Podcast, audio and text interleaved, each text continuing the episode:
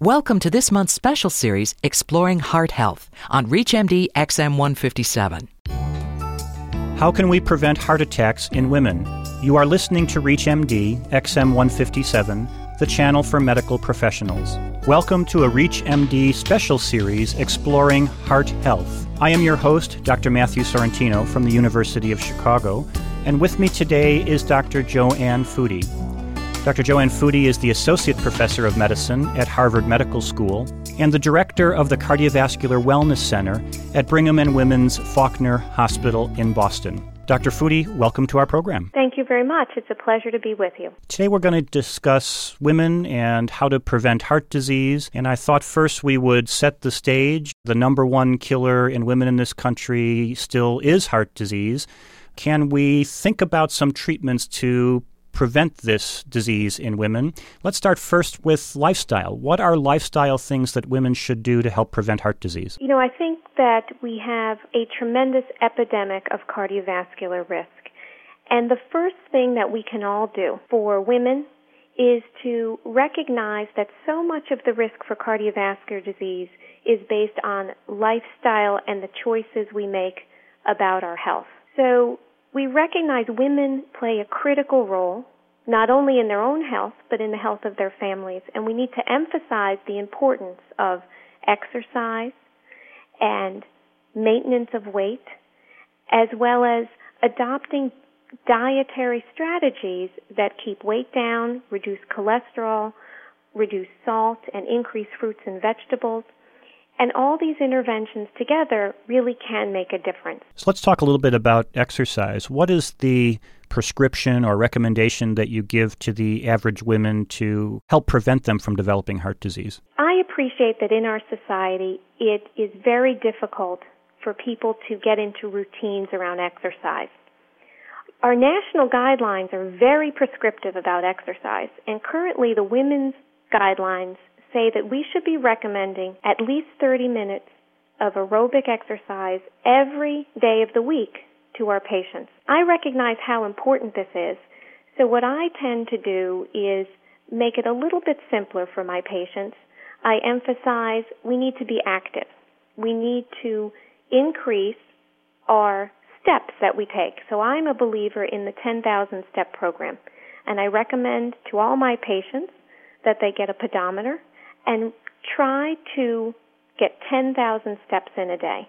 And we know that if you can be active throughout your day, whether it's in one or two minute spurts and just keeping that activity level, you do very well and it's comparable to a much more intense, focused, carved out exercise program, which is often very difficult for many women to fit into their busy days. I know how difficult exercise is. Do you have your own pedometer and are you up to 10,000 over at Brigham? Absolutely, absolutely. And I think we have some great strategies that we use. We understand that people are often very competitive. We've encouraged people to develop programs at their work, programs at their houses of worship, and make it a game. Make it something fun. Get the whole family involved and see. First and foremost, understand how much you're actually walking. People are amazed at either how little steps they take in a day or how many they may take. And so this is also about knowledge and helping people understand what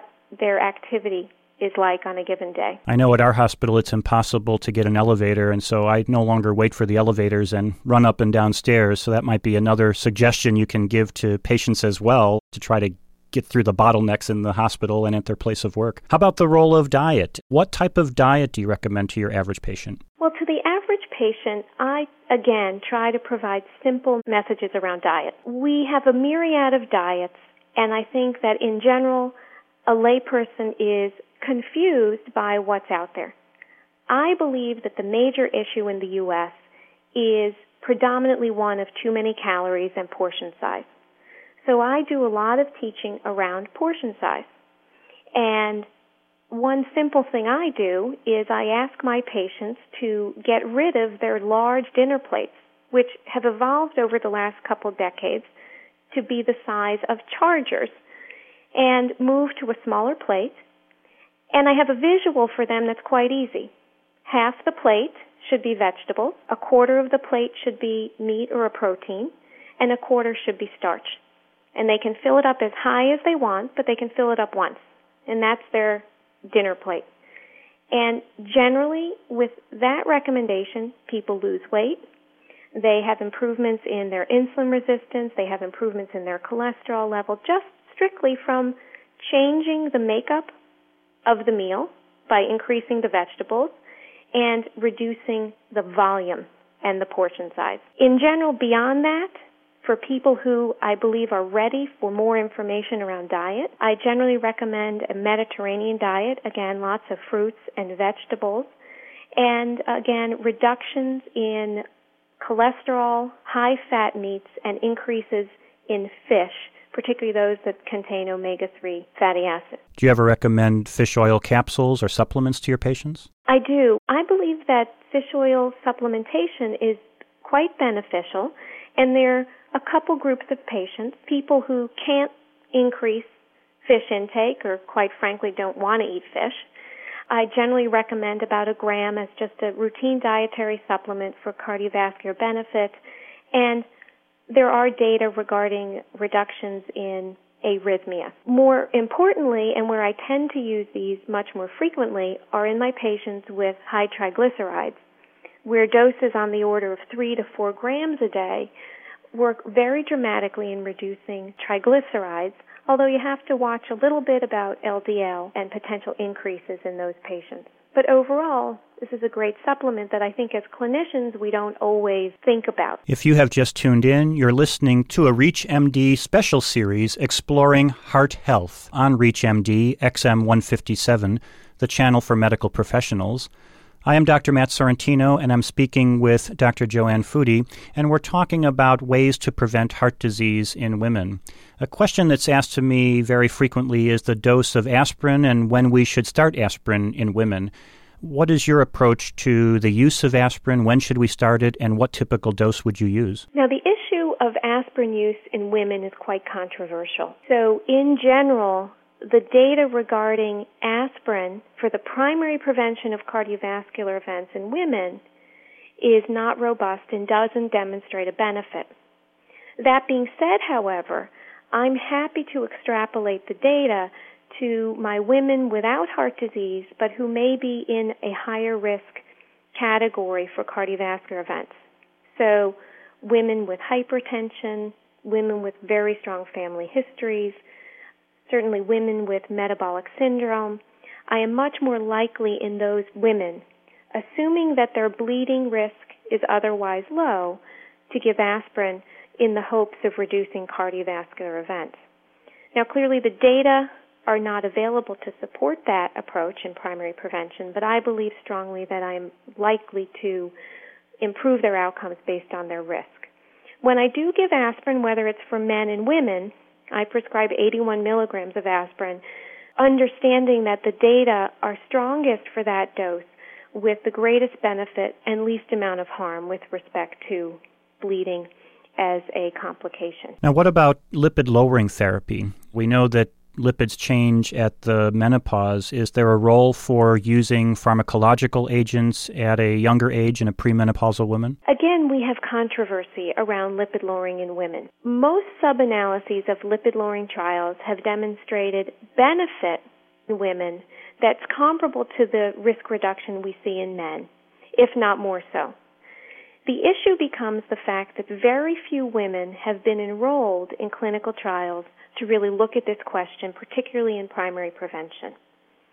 Again, my sense is that we should not withhold lipid lowering in women without cardiovascular disease just because they're women. Again, with an appropriate risk stratification, we need to be aggressive about modifying risk associated with increased lipids in women. And in fact, if we look at the American Heart Association guidelines specifically for women, they are quite aggressive about LDL reduction in women and also go to the next step and say that we need to be more aggressive not only about LDL, but about reducing non HDL cholesterol in an effort to modify risk. Now, there has been some data that strongly suggests that HDL is a better risk predictor in women if we look at the different uh, lipoprotein fractions, and a low HDL can certainly indicate a very high risk woman. Is there a role then for trying to start therapies that will raise HDL in these women? Now, you're, you're picking so many controversial points, and the reality is, is we really don't have data in women and quite frankly, with respect to HDL raising, we don't have that data in men, with the exception of, for example, data with niacin. In general, women's HDL tends to be higher, and there hasn't been studies of women because of that with respect to HDL.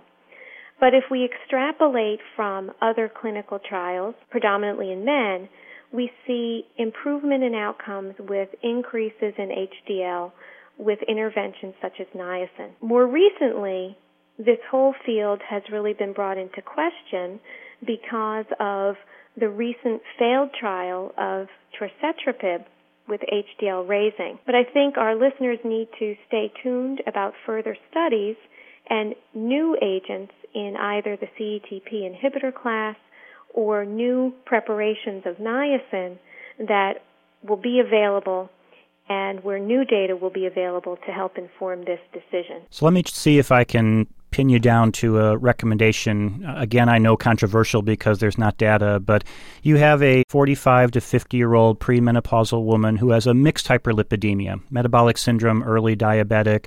Start therapy with a typical statin drug. LDL is now down to 90 but the HDL is 35. Triglycerides are normal, so we don't have a high non HDL cholesterol necessarily.